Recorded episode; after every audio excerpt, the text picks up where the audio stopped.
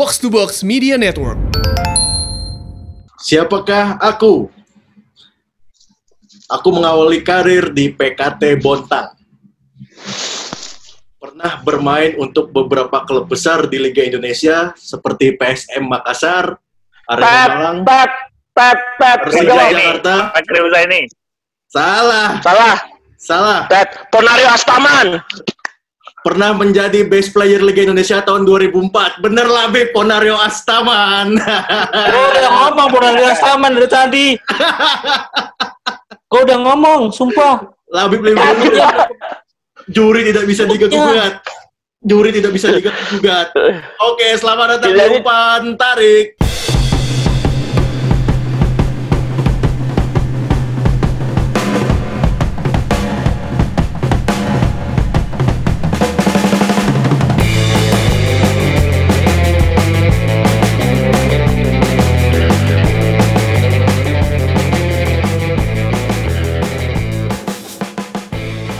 Assalamualaikum warahmatullahi wabarakatuh. Waalaikumsalam. Waalaikumsalam warahmatullahi wabarakatuh. Selamat pagi, selamat siang, selamat sore, selamat malam, selamat mendengarkan umpan tarik episode kali ini. Bareng gara-gara bola dan info supporter, ada Mas Arista. Gimana Mas? Kabar Mas? Baik. Buat kemarin nih yang ngelihat Instagram live-nya info supporter sama ganti gol, Mas Arista pakai jersey merah tuh. Tumben-tumbenan. Biasanya kalau sama umpan tarik mana? nih, kalau sama umpan tarik dia pakai kutang doang biasanya.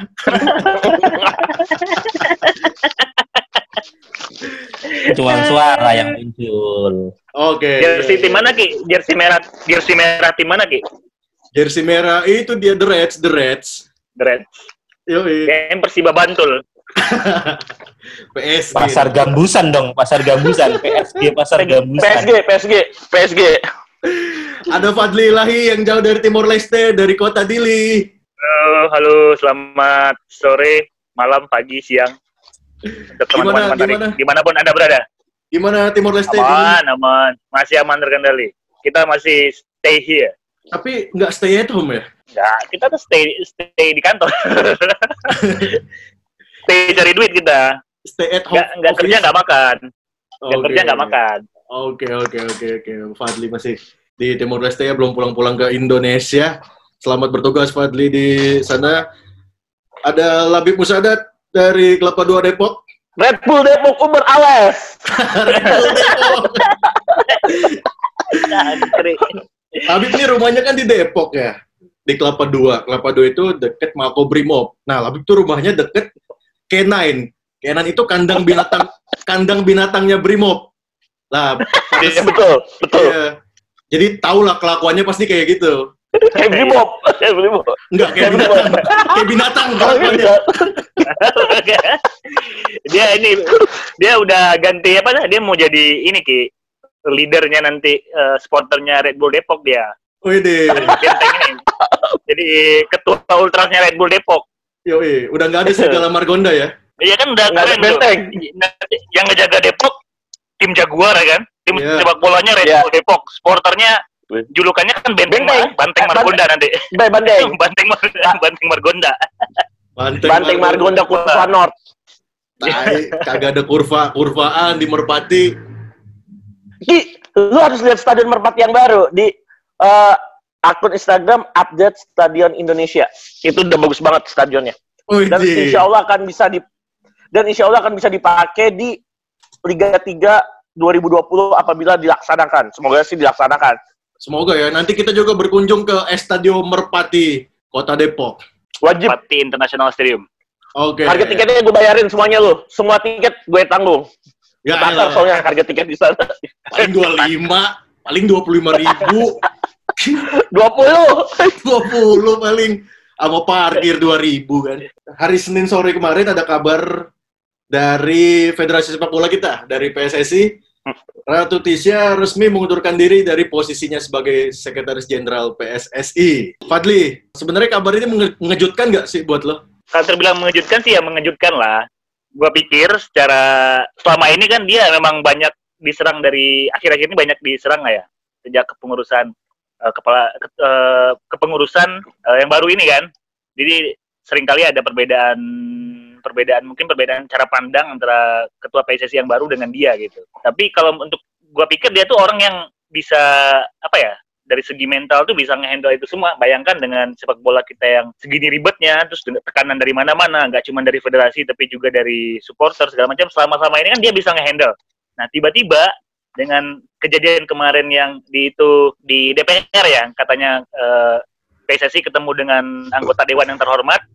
Nah di situ ada ucapan bahwa sekjen kita ini udah melewati batas. Mungkin ini dari muara dari apa ya muara dari hal-hal yang dia simpan selama ini gitu. Mungkin sudah nggak kuat lagi mungkin atau mungkin lebih baik dia uh, keluar dulu sejenak menenangkan diri daripada terus apa ya uh, merasa tambah tertekan. Ya untuk keputusannya sih gue cukup menyayangkan ya. Cukup menyayangkan dia mundur dari PSSI karena bagi gue pribadi apa yang dia lakukan uh, selama ini itu cukup ya walaupun dibilang belum bisa maksimal ya tapi cukup oke okay lah dibanding banding dibanding dengan sekjen sekjen yang lalu. Tapi kalaupun mundur adalah pilihannya ya kita tetap respect dengan keputusannya dan terima kasih atas kontribusinya selama di PSSI gitu sih menurut gua Ki. Iya uh, banyak juga supporter yang menyayangkan ya. Berbagai komentar beragam komentar juga kita lihat di sosial media di dunia maya tuh banyak lah yang menyayangkan gitu uh, kalau dari Mas Arisa sendiri mas gimana mas komentarnya mas? Ya baik. Bukan aja kabar. Baik. oh, kalau gue personal sih ya sangat menyayangkan ya karena hmm, lu jangan sayang sayang lu udah menikah mah jangan sayang sayang sama orang lu menyayangkan menyayangkan lu itu menyayangi Fadli beda oh iya benar main sayang sayang aja lanjut mas ya jadi uh, selama ini apa ya kalau kita ngelihat Tisa itu salah satu anak muda yang diandalkan di PSSI kalau menurut gua gitu. Jadi uh, selama ini kan PSSI selalu diisi orang tua semuanya ya.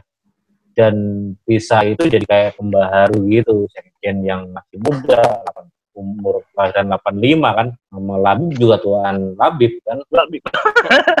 ya dia pokoknya potensial lah, anak muda potensial yang ada di federasi dan beberapa kali itu kan Tisa kan terpilih menjadi di AFF di AFC kan karena karena dia jadi sekjen yang yang maksudnya gerak cepat lah gitulah pinter dan segala macamnya gitu loh. Gitu sih. Kalau gue ngeliat ya amat disayangkan dia sekjen yang salah satu pembaharu lah di di federasi yang isinya orang-orang tua. Dan dan menurut gue pernyataan Johar agak konyol sih maksud gue si, siapa sih lu minta dilayani? Gitu. Iya gue tahu. Gue tahu lu lu anggota dewan. Kayak gitu kan.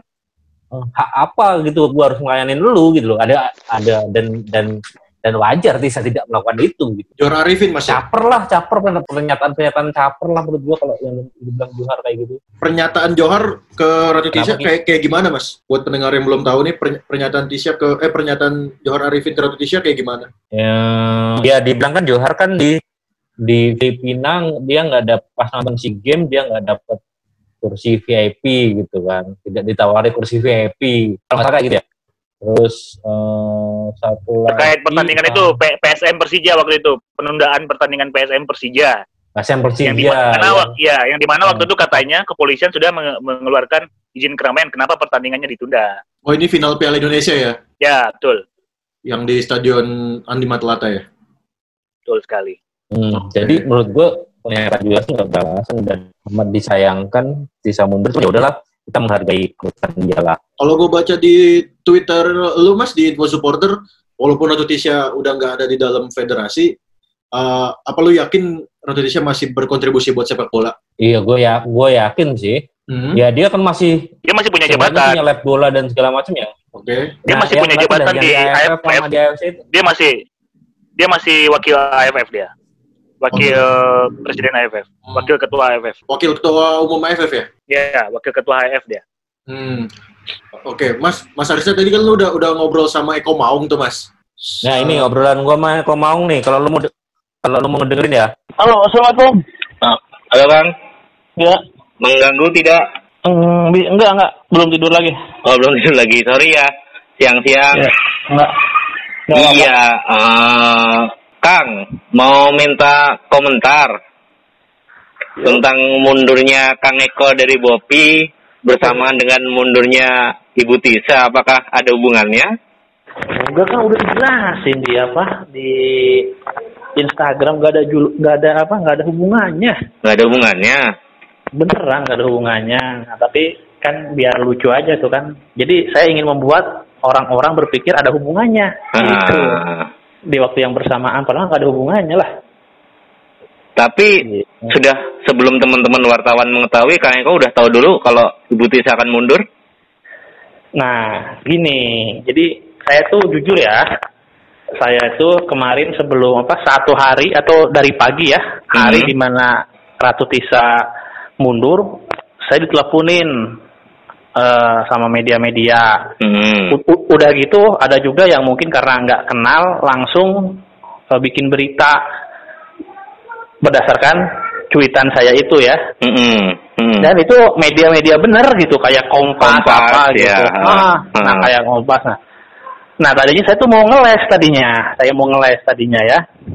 Wah itu saya kan nggak. Jadi gini loh, saya tuh walaupun apa kayak serampangan ya, tapi semua tweet yang saya buat tuh udah diperhitungkan dengan matang, Hmm. termasuk peluang buat ngeles gitu kan. Hmm. Lihat aja tweet tweetan saya tuh nggak nyebut nama ya. Iya. Nggak ah. ada nama Ratu Tisa, nggak ada nama PSSI, nggak ada kata-kata sepak bola gitu ya. Hmm. Jadi kalau misalkan mau ngeles gampang, oh itu Karang Taruna, Sekjen Karang Taruna atau apa gitu ya. Hmm. Nah, tapi melihat perkembangan hari itu, Kompas naik, ini naik kan kalau saya ngeles konyol ya. Iya.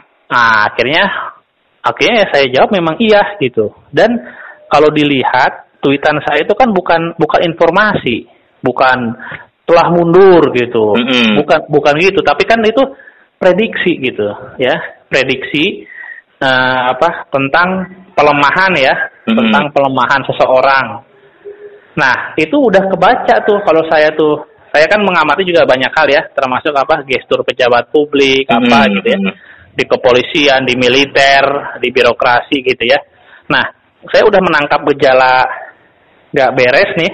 Maksudnya nggak beres itu bukan nggak beres buat saya. Maksudnya secara organisasi ini ada yang aneh ketika Iwan Bule menunjuk yang namanya wakil sekjen. Mm-mm. Karena kan nggak nggak lazim, nggak ada wakil sekjen itu nggak nggak lazim. Kalau alasannya untuk membantu untuk apa kan punya deputi kali ya Hmm.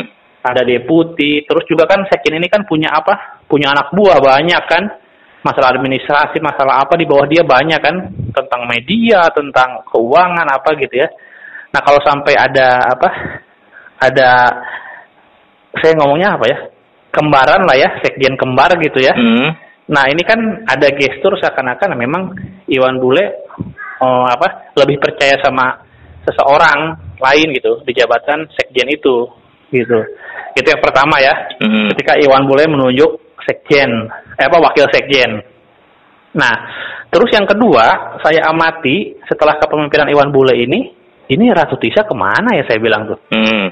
ya kan? Hmm. Jarang sekali muncul gitu. Muncul cuma mendampingi, cuma ada fotonya, cuma Hmm. ada apa gitu kan. Ini beda banget sama era kepemimpinannya Edi Rahmayadi. Hmm. Edi Rahmayadi begitupun ketika zamannya PLT ya. PLT-nya kan siapa? Pak Joko Driono, Pak Iwan Budianto. Ah, yaitu jadi ingat Siranda saya. Jadi Ratu Tisa, Ratu Tisa kan ya tetap ngasih statement, Hmm. konferensi pers, rilis-rilis itu ada ya. Jadi memang kebijakan strategis itu dia tahu, dia paham dan dia ngasih tahu ya. Nah, ini zamannya apa? Zamannya eh Pak Iwan Bule tuh nggak ada ya Ratu Tisa. Nah, itu kan.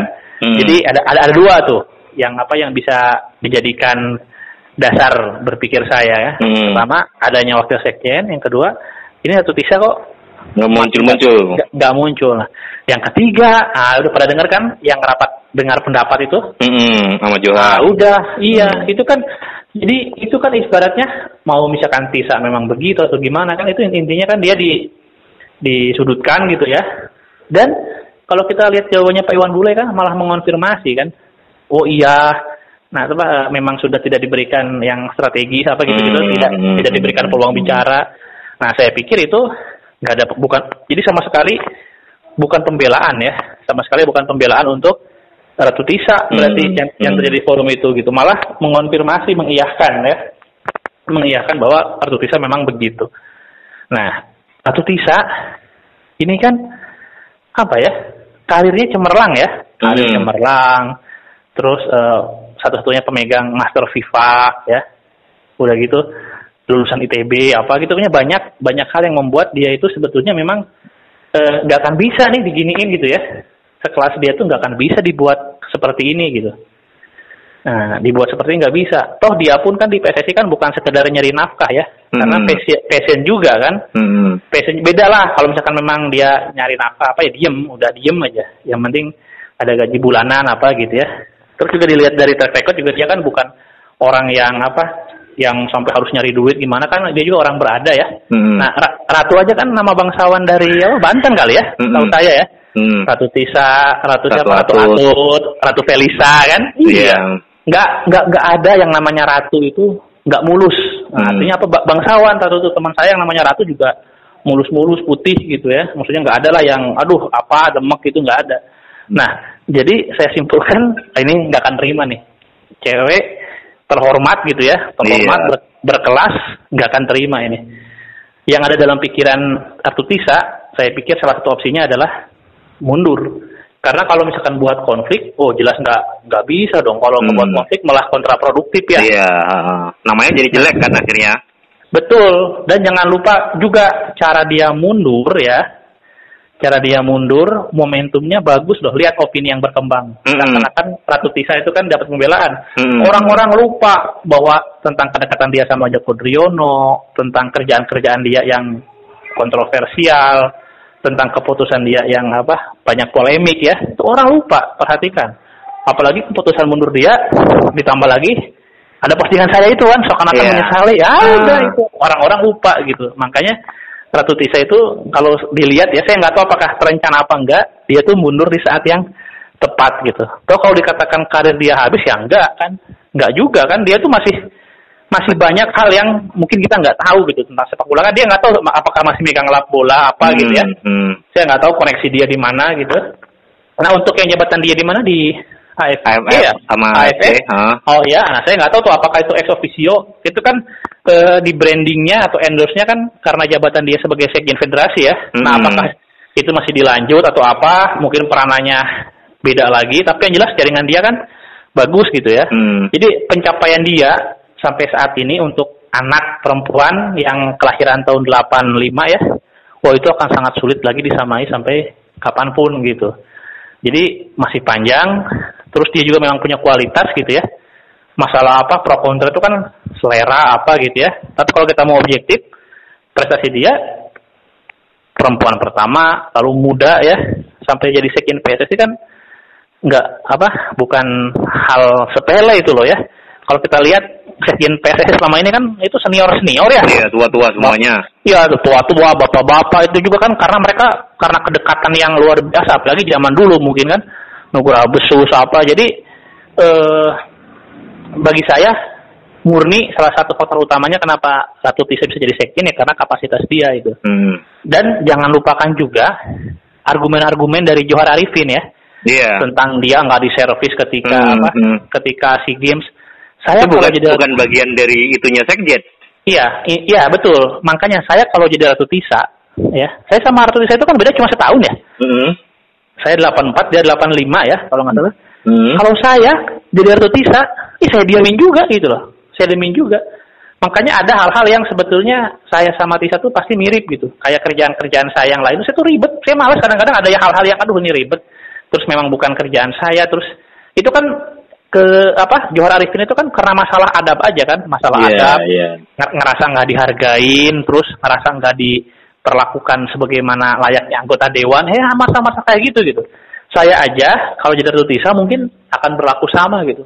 Saya tuh saya juga sering gitu kan dianggap ini nggak sopan lah, terus Hmm. dianggap belagu, sok tahu. Nah itu mah eh, itu mah ada tentang masalah apa? Masalah ya, Ketimuran hal- yang tidak Ah, yang ah, hal-hal dimasukkan yang- ke dalam profesional gitu ya. Iya, hal-hal yang apa sebetulnya masalah selera gitu. Nah, saya ambil contoh kenapa selama ini Johar merasa bahwa dirinya tuh harusnya di begini begini begini begini. Ya karena selama ini orang-orang pers itu bapak-bapak juga gitu. Ya jelas kenal dia dong, jelas kenal Pak Johar, koleganya mungkin sering ngobrol, wah ketawa-ketawa gitu ya. Ya nggak mungkin kalau dia datang tiba-tiba didiemin kan.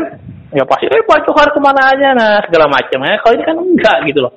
Usianya jauh, mungkin di apa di kerjaan-kerjaan lain, di keseharian lain juga nggak ada persinggungan gitu ya. Ya makanya juga bingung kan. Nah, kalau saya juga mungkin akan berlaku sama gitu. Jadi buat saya argumen-argumen yang apa di Komisi 10 itu ya, buat saya itu betul-betul eh, nggak nggak bisa gitu ya, nggak bisa. Oh memang otoris itu salah ya, Hmm. itu nggak nggak punya kualitas itu nggak bisa. Hmm. Itu mah murni penilaian-penilaian yang parameternya juga bias gitu. Hmm. Ya, tapi ketika itu dikonfirmasi, maksudnya dikonfirmasi, oh iya memang begitu. Nah, itu sama orang PSI sendiri ya, Hmm. masuk sama ketua umumnya. Ah udah, nah di situ. Wah ini bagi saya sendiri, wah ini, oh Pak Tisa, kamu tuh terhormat gitu ya. Hmm. Dalam hati saya tuh terhormat, ini harus kamu harus ngambil langkah yang apa eh menegaskan kelas kamu di mana gitu. Ya dalam artian saya nggak menganjurkan loh, saya calling callingan aja enggak gitu ya. Saya tuh ketemu sama, sama dia juga di acara-acara benar gitu ya Hmm. banyak orang apa gitu. Nah, tapi saya udah tahu. Ya masalahnya ini masalahnya kan karena objektif ya. Terus usia kami juga nggak terlalu berbeda. Maka yang ada di pikiran saya ya jelas ini harus mundur saya bilang tuh. Hmm. Karena nggak bisa diperlakukan seperti ini gitu. Nah, makanya cuitan saya itu ya itu sebetulnya nggak nggak apa nggak ada hubungannya sama mundurnya dia keesokan harinya nggak ada hubungannya saya mana tahu dia mundur beneran besoknya enggak kalau misalkan kemungkinan dia mundur ya itu sangat mungkin kan ya Hmm. Karena mungkin. tiga, tiga Iya, itu tiga tadi ya. faktor itu tiga faktor itu dia nggak bisa dibegitukan nah tapi kalau mundurnya tiba-tiba besok ya saya kan nggak tahu tuh nggak Iya. tahu gitu Jadi dipastikan bukan janjian ya ini ya. nah enggak nggak janji nah, makanya pas dia mundur besok saya juga nggak tahu kenapa jadi ah ingin mundur juga itu sekali-kali ya udah ikut karena jadi nggak ada hubungannya memang nggak janjian nggak ada hubungan nggak ada komunikasi gitu jadi murni karena ya kebetulan aja gitu Kang di Bopi itu sebagai apa sih Kang? Mundur itu? Ah enggak, kalau saya di full kepengurusan. Jadi eh, jabatan ad hoc saya kan ketua tim verifikasi Hmm. Liga 1, Liga 2. Tapi kalau misalkan untuk jabatan strukturalnya kan kadis hukum ya, atau divisi Hmm. hukum gitu. Jadi kalau ada yang ngomong oh itu kan mundur dari itunya dari salah satu tusi ad hocnya enggak, saya mundur-mundur full gitu. Dan Hmm. kemarin tuh begitu saya bilang itu itu dibaca sama orang Kemenpora itu Kemenpora langsung nelpon saya itu ada orang Kemenpora nelpon saya juga gitu ya pokoknya nggak perlu dijelaskan ya Iya, Cuma iya, iya, orang iya. Kemenpora itu kan nelpon gitu Iya. dikira bercanda atau apa enggak kalau saya serius saya mundur gitu Oke deh. Kang terima kasih opini dan obrolan-obrolannya. oh iya sama-sama Aman ya di dioper ke Mantarik ini ya? Seluruh pembicaraannya ya? iya aman emang kan tayangnya di mana Ya ntar Kabar-kabarin ya. diedit sama Eki ya ntar dikabarin. Oke siap Ya udah. Thank you Bang Eko. Selamat istirahat ya. Assalamualaikum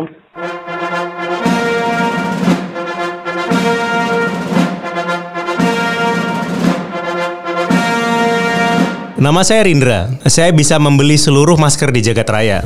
Tapi sayangnya, masker tidak bisa menyelamatkan Anda dari virus corona. Jangan lupa cuci tangan. Pesan layanan masyarakat ini dipersembahkan oleh Box to Box Media Network.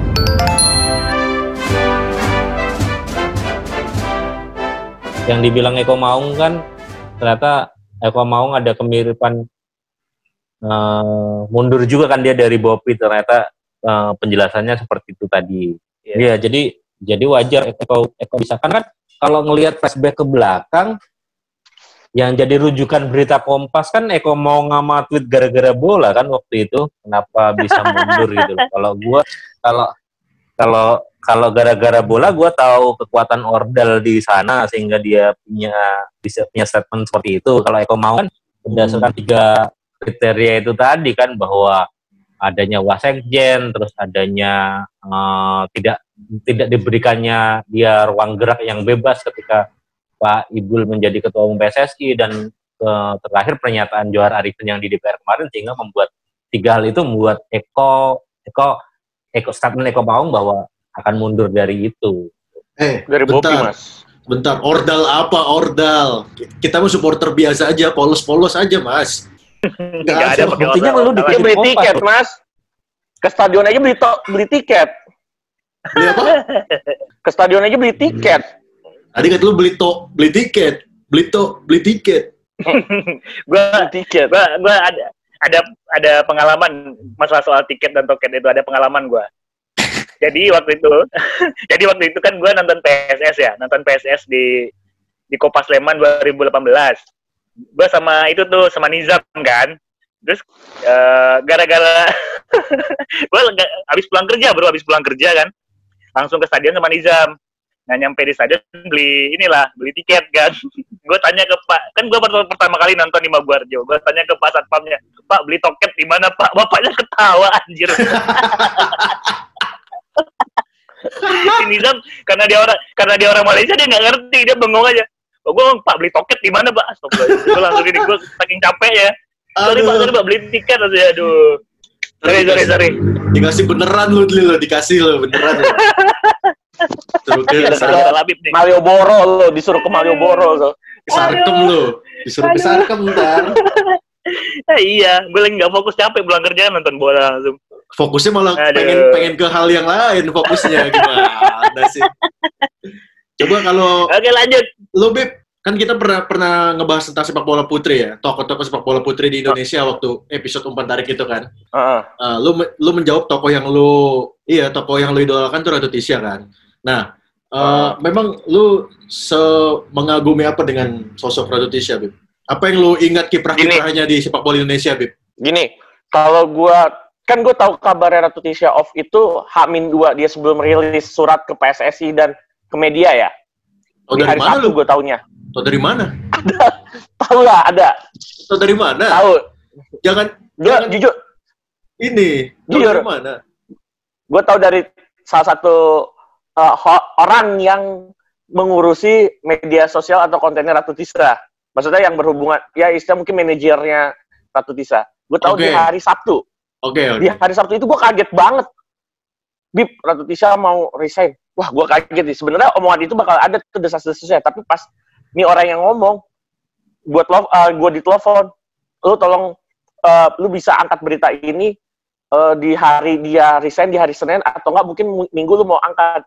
Nah, kebetulan minggu gue angkat dan sebenarnya gue kaget pas dia kasih tahu itu. Jujur gue kaget banget. Tapi gue udah bakal tahu setelah dari bulan November Iwan Bule ya kalau nggak salah terpilih sebagai ketua umum PSSI kan. Dari situ gue, gue ini gue cerita dulu ya. Eh, di situ gue pasti udah tahu nih, ah Ratu Tisha pasti bakal disingkirkan eh, cepat atau lambat bakal hilang posisi dari sekretaris jenderal PSSI dan terjadilah di Dari bulan November tuh ya, dari Ah, November.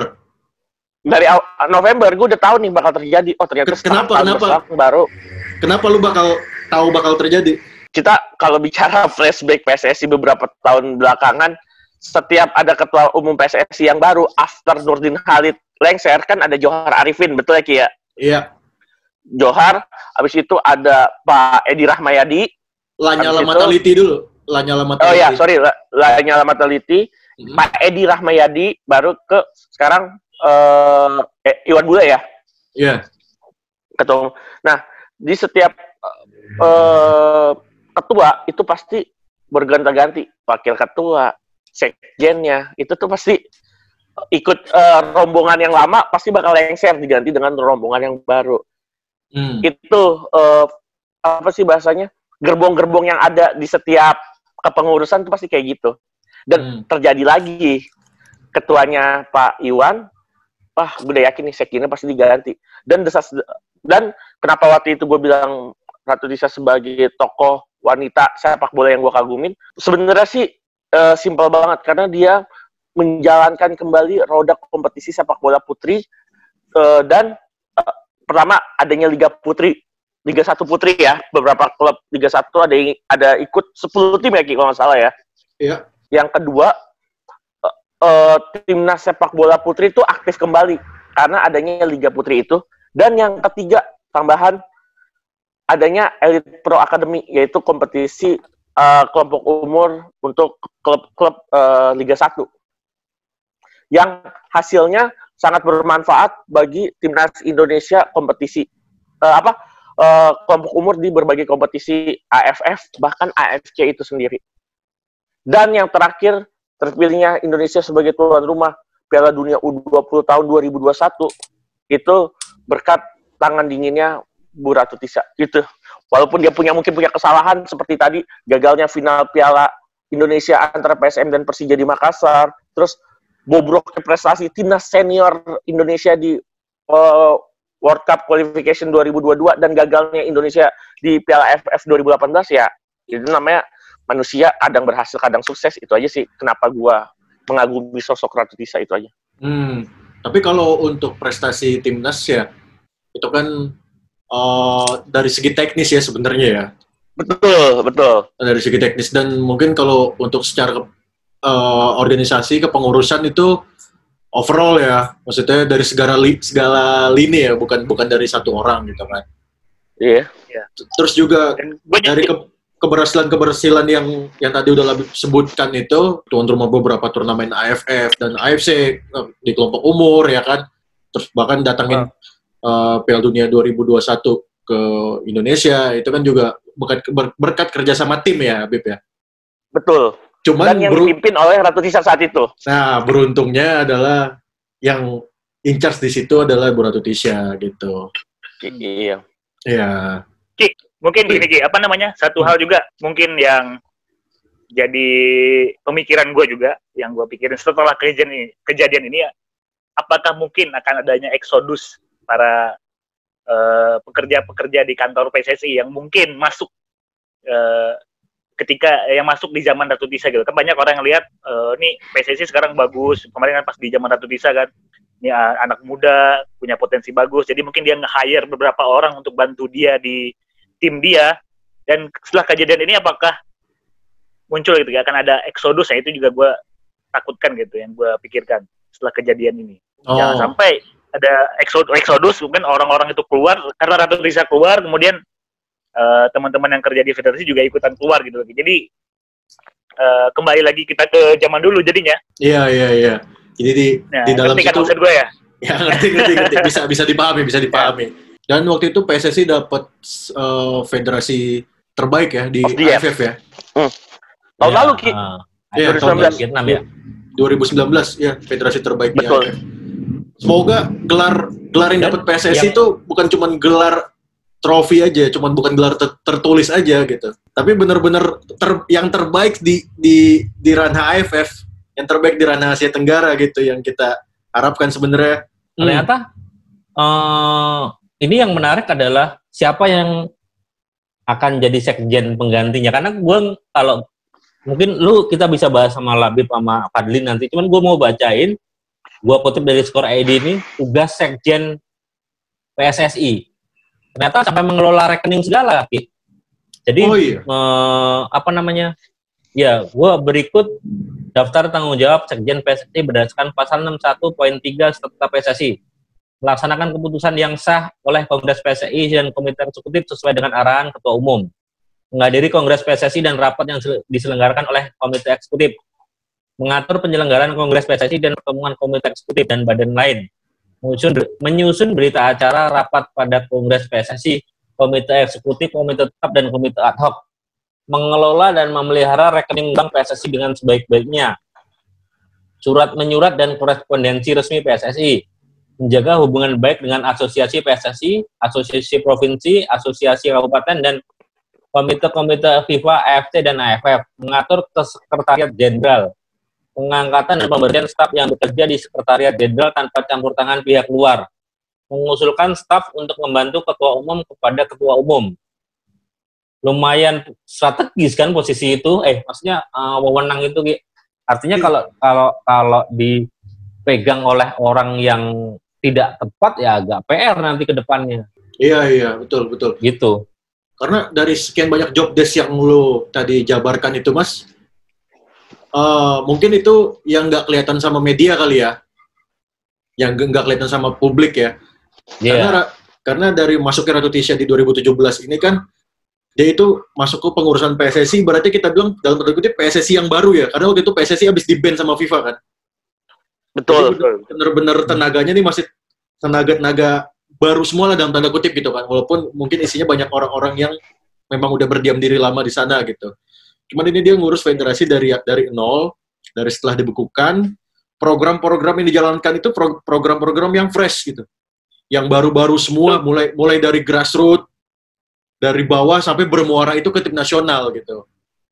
Ya dan itu bukan sesuatu yang instan gitu. Kalau misalkan gua gua suka dengar program Ratu Tisha gitu itu kita me- menghasilkan prestasi timnas itu bukan sesuatu yang instan, tapi benar-benar kita eh, bentuk dari bawah gitu. Badannya kita bentuk dari bawah sampai benar-benar utuh jadi eh, sebuah timnas yang benar-benar kuat gitu. Kalau gue lihat sih, Tisha sel- eh, selalu menjalankan program-programnya PSSI benar-benar rinci, detail gitu, satu persatu sampai menuju ke apa ya namanya, sampai ke titik yang paling klimaksnya itu prestasi buat tim nasional. Gitu. Itu mungkin yang kelihatan sama publik ya. Program-program yang udah Ratu Tisha buat itu yang udah banyak tadi lah. Gitu. Jadi sebenarnya posisi sekjen ini bukan hanya apa ya, bukan hanya sekedar jabatan tertulis saja gitu. Nanti orangnya tinggal dibawa ke media ngomong apa-apa soal bola gitu. Tapi dari tugas-tugas yang tadi Mas Arista sampaikan tadi itu bukan tugas yang enteng. Tugas yang di balik layarnya itu kan, selain menghadapi media tadi kan, tugas yang butuh ekstra apa ya, orang yang ulet, teliti, terus punya passion di sana kan Iya. bukan hanya jabatan politis saja. So- Sorry ya kalau bawa poli- politik. Iya, iya. Karena di, di setiap organisasi adalah pasti yang mungkin kita di kantor juga di Mata- organisasi kantor ada juga ya bermain-main politik Hmm. itu juga ada pasti. Muatan politik ada di mana-mana, Ki. Ada di Pasti mana. ada. Cerdas banget Labib nih. Gue demen. Ya, Aremania ya, ada di mana-mana ya. Iya, lagunya, lagunya gitu. kayak gini nih, kayak gini nih. Oke, Paling ini gua sih apa sih eh, tambahan sedikit dari gua. Eh, setelah mundurnya Ratu Tisa ini, kita juga perlu berharap bahwa penggantinya nanti adalah orang yang harus lebih baik dari Ratu Tisa. Soalnya dia udah naruh standar yang standar yang cukup tinggi untuk posisi dia sekarang gitu. Bukan bukan hal yang mudah untuk menyamai mungkin atau ya mini, menyamai lah minimal menyamai prestasi yang udah dicapai oleh Ratu Tisa. Bukan begitu Mas Arista? Iya betul sekali, Fat. Jadi apa namanya harus harus harus tepat lah Pak Ketum memilih calon pengganti eh, pengganti Tisa ini. Setidaknya kalaupun emang nggak dapat yang usia muda, eh, tapi kemampuan itunya mumpuni lah gitu loh. Jangan Baik dalam hal sepak bola dan juga handle media ya. Iya, terus karena beberapa kali kan ada Wellington gitu-gitu kan dia sekjen oke secara cara maksudnya dia punya konsep itu tapi begitu hmm, ketemu dengan teman-teman media ketemu dengan dengan orang-orang aspop gitu-gitu kan akhirnya nggak nggak cocok nggak klop gitu loh Iya Mas. Dan juga ke apa ya? Di PSSI ini kan mungkin ya kalau dari pengamatan gue kan eh, anak mudanya kan nggak banyak ya Mas ya. Kalau dari Mm-mm. yang kita lihat-lihat di yang kita lihat-lihat di media nih yang muncul anak-anak muda ini kan jarang ya. Baru mungkin Mm-mm. satu bisa. Menurut gue itu yang jadi kendala bagaimana dengan zaman yang terus berkembang ini sepak bola yang terus berkembang, industri yang terus berkembang. Kalau misalnya sorry itu saya dihandle oleh orang-orang yang eh, pemikirannya masih kolot, ya kita mundur ke belakang lagi mas. Kita kembali ke Iya, zaman sepak bola kita, ya, zaman di mana eh sisi non teknis sepak bola kita itu nggak nggak jarang gitu masih jalan di tempat gitu loh. Mm-mm. Sekarang kita lihat eh, kalau dari segi non teknis ya dalam segi keorganisasian kemudian dari segi eh, seperti sponsorship, eh, pengembangan usia muda, kemudian kompetisi-kompetisi selain kompetisi liga utama itu menurut gua di eranya satu Tisa menurut gua cukup bagus gitu loh. Dulu mungkin PSSI lebih banyak mengharapkan dana dari pemerintah mas untuk menjalankan organisasi ya dan untuk tim nasional kan sekarang mungkin dengan mereka jalin kerja sama sana sini yang tadi itu tadi banyak teman-teman teman-teman kita yang masih muda kerja di sana mungkin sebagai marketing mungkin eh, yang punya ide-ide kreatif konten kreator di sana ya mereka bantu PSSI buat bisa menuhin kebutuhan mereka sendiri kalau jadi nggak bergantung sama pemerintah lagi seperti zaman dulu Mm-mm. ini segi non Dan- teknis ya. dan- kalau segi teknis dan catatan catatannya kan pas pas si sekjennya Tisa catatannya kan ini pertama kalinya kas PSSI nol sebelumnya kan defisit ya kalau nggak salah kan Ya. di beberapa Utangnya lunas ya? dia- Heeh. Tanya dan di sekarang bisa lunas dulu kan masih zaman tuh ke- ketua PSSI yang nalang-nalangin kegiatan timnas kan nalangin inilah nalangin itu kan dulu kan zaman zamannya banget gitu mas ketua PSSI yang nalangin kegiatan kegiatan timnas kan. Jadi sempat jadi mereka jadi PSSI berhutang kepada ket- ketuanya gitu, berhutang secara materi gitu. Dan itu dilu- harus dilunasi oleh kepengurusan PSSI berikutnya kan. Ada orang yang bagus, ada orang yang capable, ada ketuanya yang seperti ini, seperti itu, ya macam-macam lah gitu mas. Ya semoga yang terbaik aja lah untuk terutama untuk posisi sekjen berikutnya karena kerjaan yang harus dihadapi bukan pekerjaan yang kaleng-kaleng gitu. Gitu aja sih Ki, tambahan dari gue. Ayo, Mas Arista, gimana Mas? Bocoran dari ordalnya gara-gara bola siapa sekjennya nih penggantinya nih? Orang dalam siapa sih Bukan Mas selalu bikin rumor aja. Ya, bu- bukan ratu mas, tapi raja nanti yang naik. Raja, bukan ratu lagi. seter, seter yang naik. Seter. Lah, ben- benteng sama kuda. rencong, rencong, rencong. Ratunya udah mundur. Ratunya Saya mundur. mundur. Mundur. Mundur dulu. Oke. Oke ya, makasih yang udah dengerin Tumpang Tarik. Makasih juga Fadli. Oh, Fadli bagus nih, masukannya banyak nih. Mas Arista juga, thank you banget Mas. Eh, Labib Ya, yang udah Labib yang udah menghilang nih. Thank you juga Bib. Kasih yang udah dengerin Tumpang Tarik. Sampai jumpa di Tumpang Tarik episode berikutnya. Wassalamualaikum warahmatullahi wabarakatuh. Goodbye.